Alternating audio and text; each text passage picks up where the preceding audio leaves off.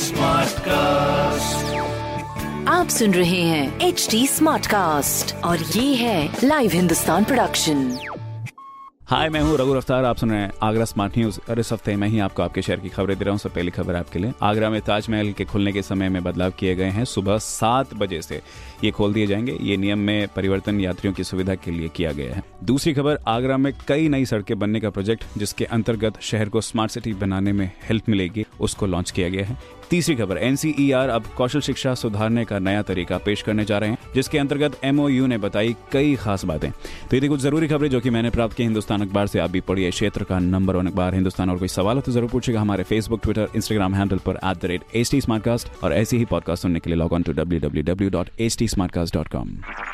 आप सुन रहे हैं एच टी स्मार्ट कास्ट और ये था लाइव हिंदुस्तान प्रोडक्शन